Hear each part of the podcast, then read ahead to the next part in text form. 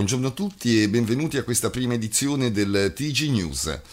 Presento subito i giornalisti che hanno dato vita a questo progetto e sono Ludovica Eugenio, redattore di Adista, Pierelisa Rizzo, ANSA della Sicilia, Federica Turn, giornalista indipendente, Federico Tulli, giornalista ed autore di diversi libri in materia, Alessio Di Florio, redattore di World News, Antonio Messina, sopravvissuto, ed io, Francesco Zanardi, sopravvissuto e portavoce della rete L'Abuso. Chiameremo questa puntata zero in quanto abbiamo voluto cercare, nell'ottica di una continuità di informazione, di dare un punto di partenza. Quindi le notizie di oggi saranno particolarmente attuali e ampie, in modo di poter avere un quadro di quella che è attualmente la situazione italiana, che al tempo stesso vuole confrontarsi con quella degli altri paesi per rendere ancora più chiara la nostra, che ha portato nei fatti per la prima volta al mondo un'associazione di sopravvissuti agli abusi sessuali del clero cattolico a produrre autonomamente un TG come questo. Un canale di controinformazione che dia voce ai sopravvissuti, voce che in Italia è puntualmente prevalicata da quella della Chiesa, che attraverso i media fa sapere a loro nome che tutto va bene, che le vittime sono soddisfatte, che le parrocchie oggi sono finalmente diventati luoghi sicuri grazie alla tolleranza zero. Affermazioni spesso facili da fare quando si escludono le vittime dal contraddittorio. Ma le cose stanno davvero così? Questo è l'obiettivo di Rete L'Abuso News, informare in modo che ognuno possa eh, maturare la propria idea sui fatti. Lascio la parola ai colleghi e alla prima edizione, edizione che troverete con gli approfondimenti e gli speciali, oltre che in formato video, anche in versione podcast gratuita su Spotify, eh, Apple Podcast, Google Podcast e Amazon Music. Ci vediamo a fine TG negli speciali, nell'approfondimento di questa edizione. La lettera al Presidente della Repubblica, Sergio Mattarella.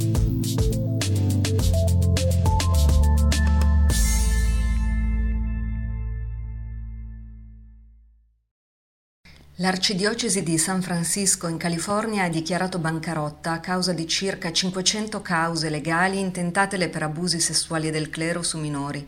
Lo ha annunciato il 20 agosto l'arcivescovo Salvatore Cordileone, affermando di aver presentato un'istanza di amministrazione controllata al Tribunale fallimentare secondo il capitolo 11, un dispositivo del diritto statunitense che consente al debitore di elaborare un piano di riorganizzazione, bloccando nel frattempo tutte le cause in corso.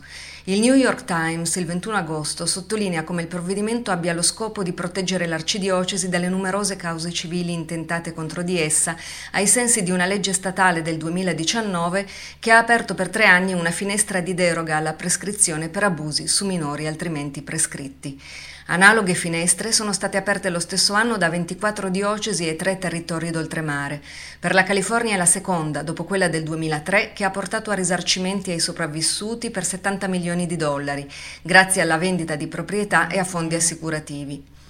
Maine e Vermont hanno aperto finestre permanenti per consentire la denuncia a prescindere dal momento del presunto abuso.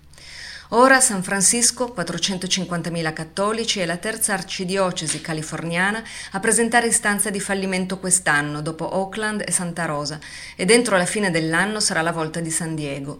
Nello stato di New York, sei delle otto diocesi hanno già dichiarato bancarotta. Secondo un database citato dal New York Times, curato da Marie Rayleigh, docente della Penn State Law, Attualmente sono 12 le diocesi e arcidiocesi negli Stati Uniti coinvolte in procedure di fallimento, una trentina in totale quelle che ne hanno avviata una e 17 hanno ormai completato il processo. E non solo, il database mostra che a dichiarare bancarotta sono anche alcune congregazioni religiose.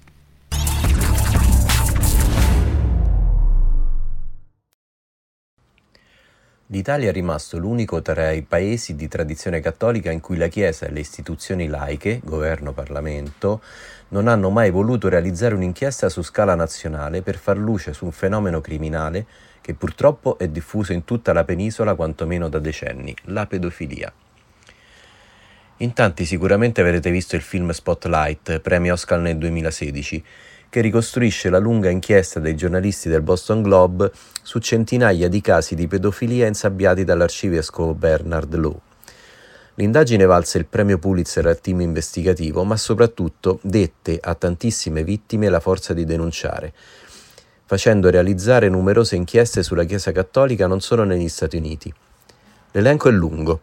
Il 27 febbraio 2004 una ricerca indipendente commissionata dalla Conferenza Episcopale Americana scoprì che tra il 1950 e il 2002 negli Stati Uniti erano stati oltre 4.000 i preti pedofili.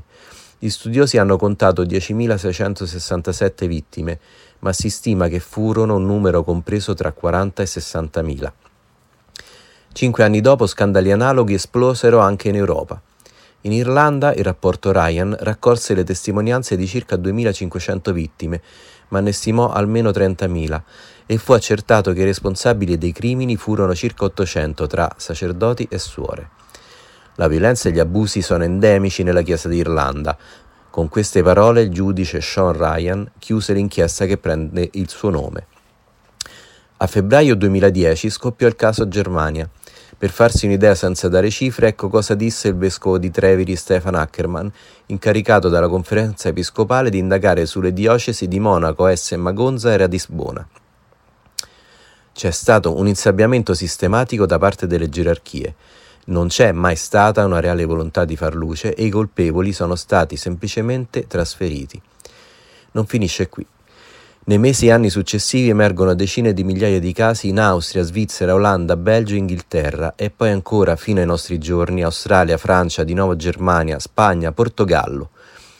Latitudini diverse, diocesi diverse, prassi identica. Omertà delle gerarchie, tutela dei pedofili, silenzio sulle vittime e sulla loro sorte. Centinaia di migliaia di vittime. E in Italia? La pedofilia è notoriamente un crimine seriale e la moderna psichiatria ha definito lo stupro di un minore prepubere un omicidio psichico. Eppure da noi, come detto, le istituzioni laiche e religiose fanno fronte comune insieme alla stampa mainstream per impedire che si indaghi seriamente con il risultato che l'opinione pubblica non ha mai avuto un quadro d'insieme della situazione nel nostro paese e nessuno si sente in dovere di attivare tutto ciò che è necessario per prevenire nuove violenze e per garantire assistenza psicologica gratuita alle vittime. Vi pare giusto?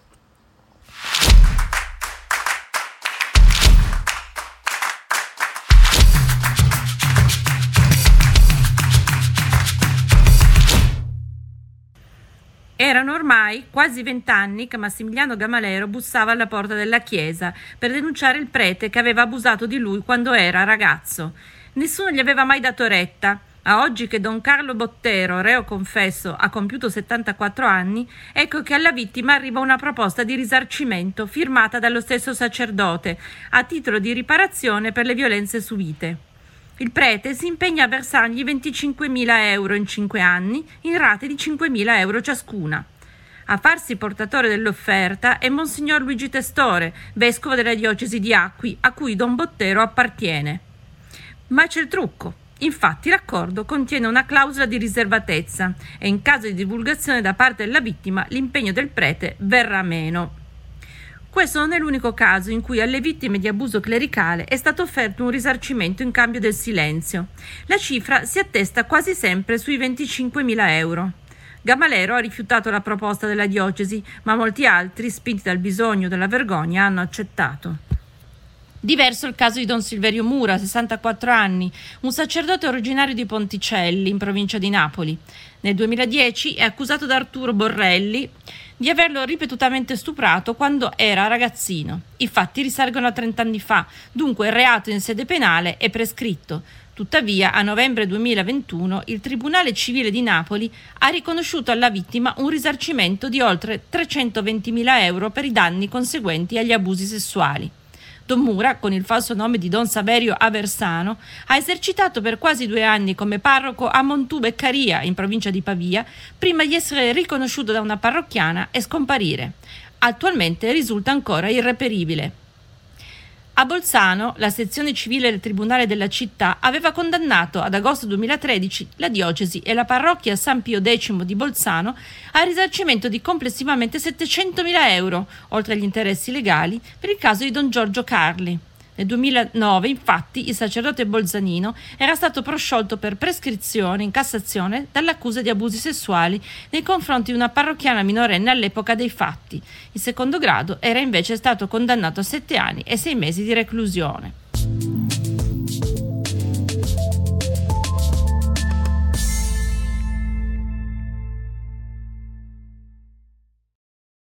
La Procura di Enna chiede l'archiviazione della giornalista Pierelisa Rizzo, la cronista denunciata da Giuseppe Rugolo, il sacerdote a processo per violenza sessuale aggravata a danno di minori, ma i legali del prelato presentano opposizione e il GUP fissa l'udienza camerale il prossimo 21 marzo.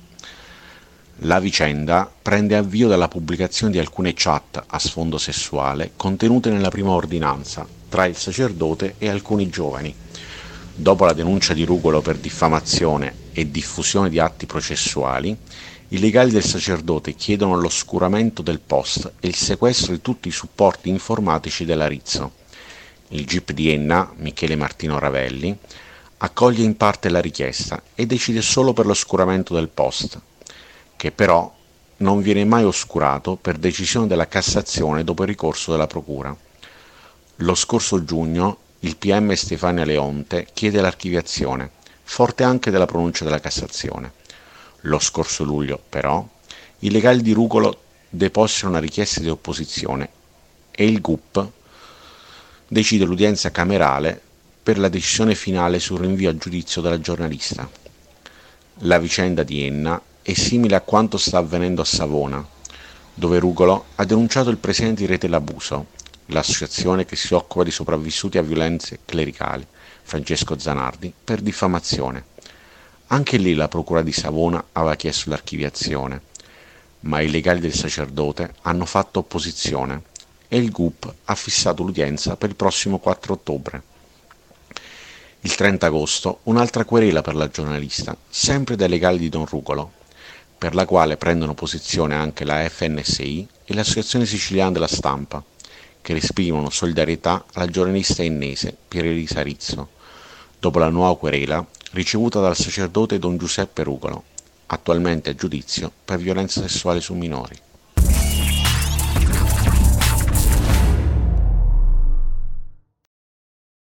Il Tribunale di Firenze lo scorso marzo ha assolto al termine del rito abbreviato due ragazzi appena maggiorenni accusati di stupro di gruppo. Un terzo partecipante minorenne era già stato giudicato dal Tribunale minorile. Le motivazioni della sentenza, che giunge quattro anni dopo i fatti, fanno discutere. Secondo i giudici la condotta di questi ragazzi non integrerebbe il reato perché avrebbero di fatto avuto una percezione sbagliata sulla volontà della ragazza. Dunque la violenza sessuale c'è stata, ma per come sarebbe stata acquisita una sorta di falso consenso da parte dei giovani, impedisce di ritenere penalmente rilevante la loro condotta. Secondo i magistrati l'agire dei ragazzi sarebbe stato condizionato da un'inammissibile concezione pornografica delle loro relazioni con il genere femminile, forse derivante da un deficit educativo e comunque frutto di una concezione assai distorta del sesso. A pesare su questa sentenza ci sarebbe il fatto che la ragazza avrebbe avuto in passato rapporti con uno dei giovani, anche in presenza di altre persone. Dunque era scontato per il gruppo che era una che acconsentiva. La violenza si sarebbe consumata in una festa con alcol e fumo in abbondanza, festa alla quale erano presenti decine di persone nei pressi di Rufina, un comune di poco più di 7.000 anime nell'Interland di Firenze acclarato dai giudici che la giovane appena maggiorenne sarebbe stata in una condizione psicofisica alterata e dunque non in grado di esprimere un vero e proprio consenso. E nonostante i magistrati abbiano accertato, sono parole del giudice che ha assolto i giovani, atti sessuali non pienamente voluti, sono, stati, sono state messe in dubbio le dichiarazioni della ragazza definite non pienamente credibili e di scarsa attendibilità. Una sentenza, quella di Firenze, che riporta allo stupro di gruppo avvenuto nella notte fra il 6 e il 7 luglio a Palermo. La ragazza conosceva solo uno dei suoi aggressori, lo stesso che poi ha ripreso le violente scene con il cellulare. Anche lei volontariamente si era seduta al tavolo con i suoi carnefici ed era stata fatta appositamente ubriacare per bene sollevata di peso e trascinata, è stata violentata dopo essere stata colpita da calci e pugni in un cantiere abbandonato del Foro Italico. Era convinta che quei ragazzi l'avrebbero riaccompagnata a casa. Quello che ci colpisce e ci fa infuriare della sentenza di Firenze è che, nonostante venga riconosciuto l'atto di violenza, lo si giustifichi spostando sulla ragazza, la vittima, la responsabilità di non avere dissentito abbastanza. Commenta così all'ADN Cronos Elisa Ercoli, presidente dell'associazione Differenza Donna. In realtà, prosegue Ercoli, sembra che questo dissenso ci sia stato e quindi ci viene da pensare che ai due ragazzi venga riconosciuta una maggiore credibilità rispetto alla vittima.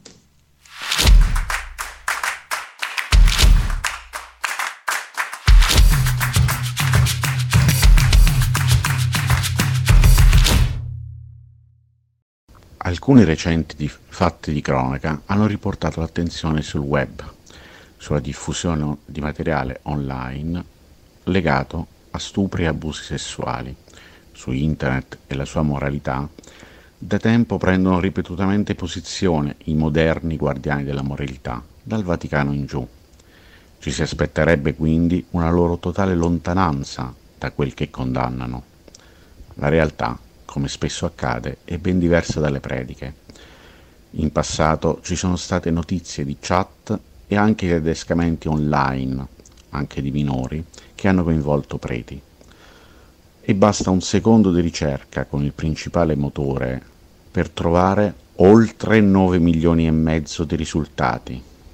Nella prima pagina la quasi totalità riporta notizie legate a chat sessualmente espliciti e anche di reati sessuali e pedofilia.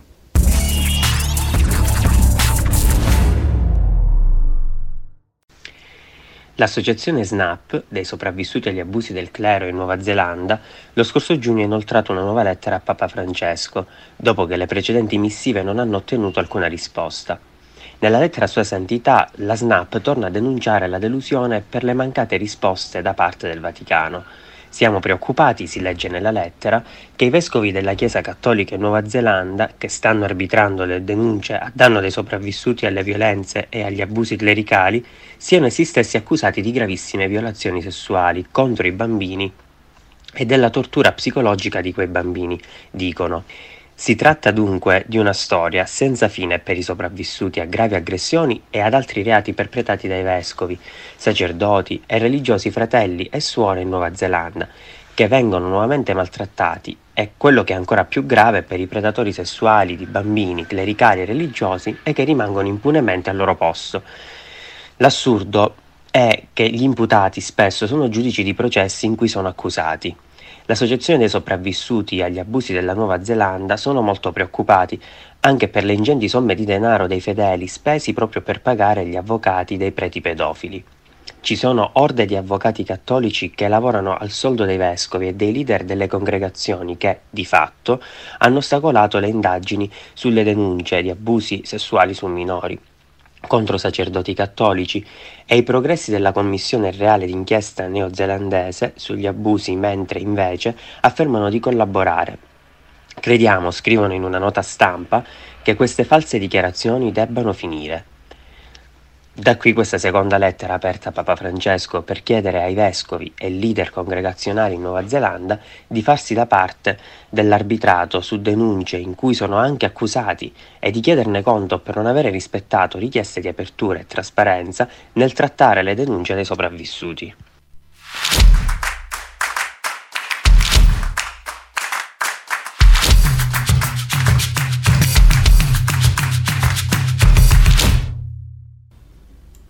Per questa edizione è tutto, grazie per averci seguito. L'appuntamento è per sabato prossimo alle 12, avete l'abuso news. Vi auguriamo un buon weekend.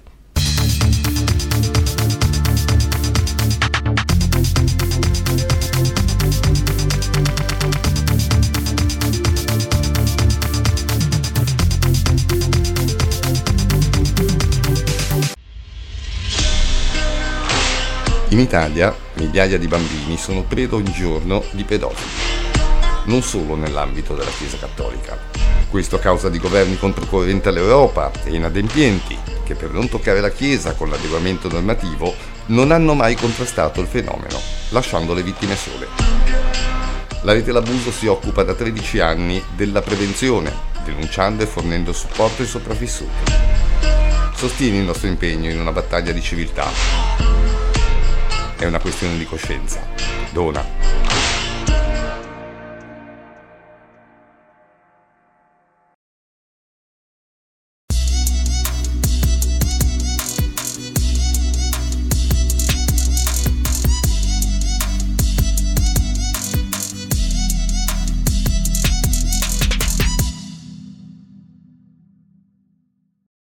Lettera aperta al presidente Sergio Mattarella Savona, 2 giugno 2023.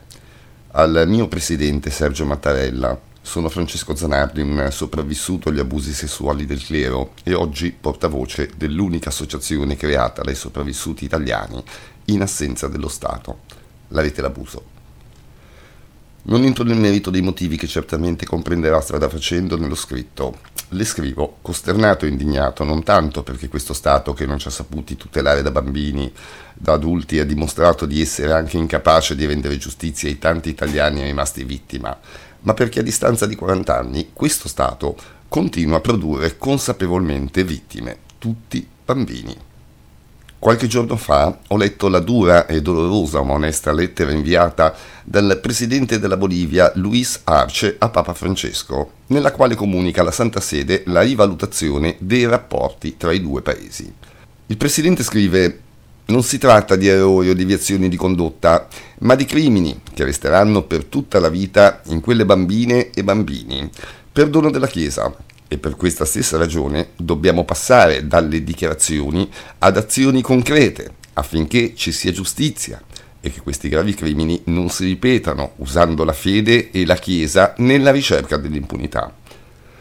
L'abuso sessuale di bambine e bambini e adolescenti, come lei ha detto, rappresenta la cancellazione dell'infanzia, è una piaga per la società e la Chiesa.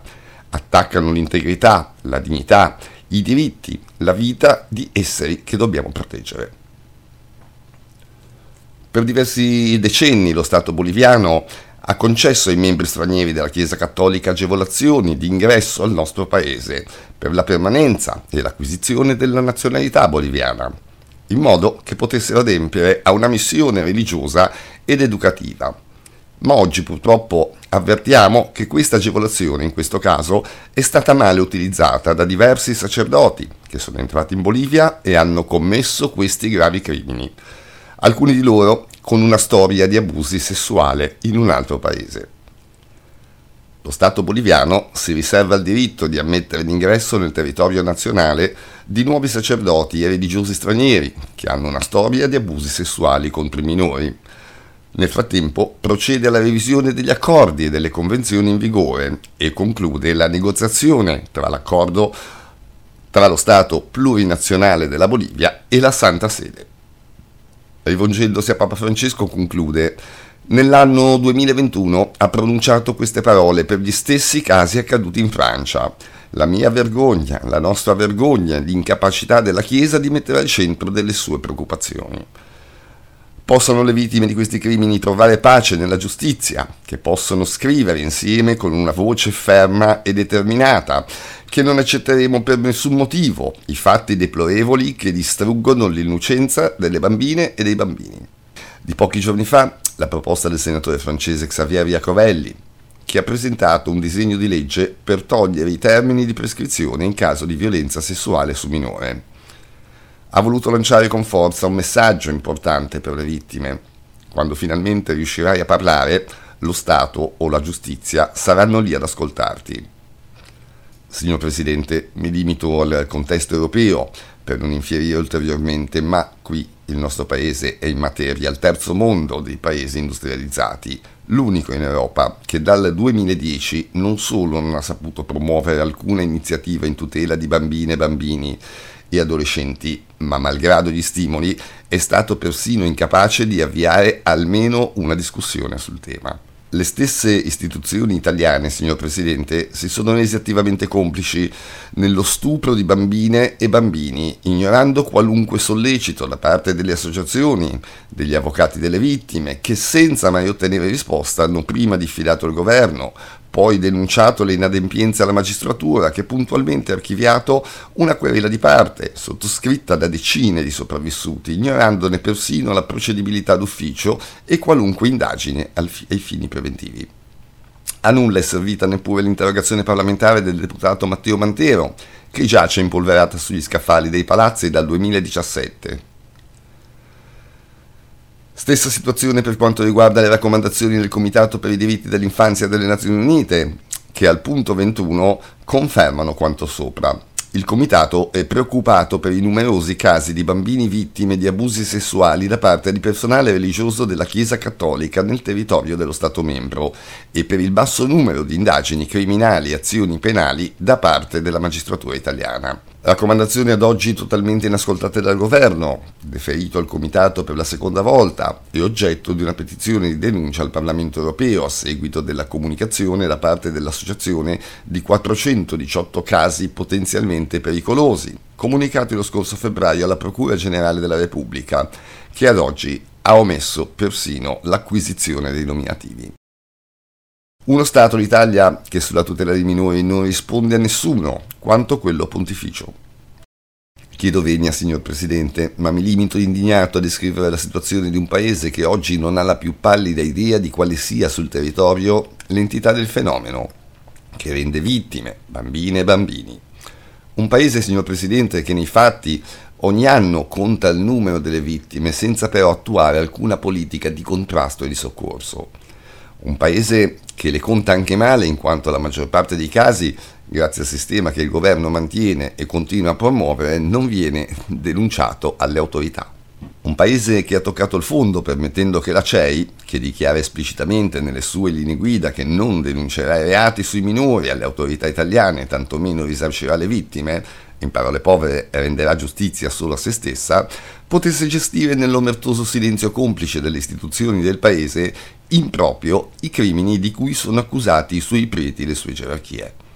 L'unica luce dopo 13 anni, purtroppo tristemente quasi anomala per l'Italia, è quella che recentemente ha dato come risposta al cardinale presidente della CEI Matteo Zuppi, il procuratore di Tivoli, che risponde all'arrogante posizione del prelato. La Chiesa italiana non può accettare accuse di atteggiamento omertoso, definendo la condotta dell'autorità ecclesiastica di omertà ambientale molto simili a quella mafiosa. Un paese che è riuscito a creare discriminazioni persino tra i pedofili, dove i preti hanno la meglio, i laici invece colmano esemplarmente il fallimento della giustizia del paese. Signor Presidente, il suo paese, i suoi cittadini hanno bisogno del suo urgente intervento, forte e deciso, che ricordi i diritti costituzionali di bambine, bambini e adolescenti, che ricordi al governo quello che è inquadrato dalla Convenzione per i diritti dell'infanzia come lo status speciale, l'interesse superiore del minore e il fine di evitare i danni irreparabili. Un gesto che nel rispetto costituzionale del diritto alla libertà di religione dei cittadini renda dignità alla Chiesa sana, intervenga verso quella pedofila i suoi complici, rendendo giustizia, non fornendo complicità. Un gesto che nel rispetto costituzionale del diritto di libertà di religione dei cittadini renda dignità alla Chiesa sana e intervenga verso quella pedofila e i suoi complici, rendendo giustizia, non fornendo complicità. Anche questo è un diritto del suo popolo nell'unico paese dell'Unione Europea che dall'inizio dello scandalo non ha mai avuto il coraggio di difendere i suoi bambini, i loro genitori e i cittadini, sacrificandoli ancora oggi non alla fede, ma a uno Stato criminale riconosciuto in tutto il pianeta per la sua pericolosità sociale, non solo a danno dei bambini. Nel giorno della festa della Repubblica, con ossequio Francesco Zanardi.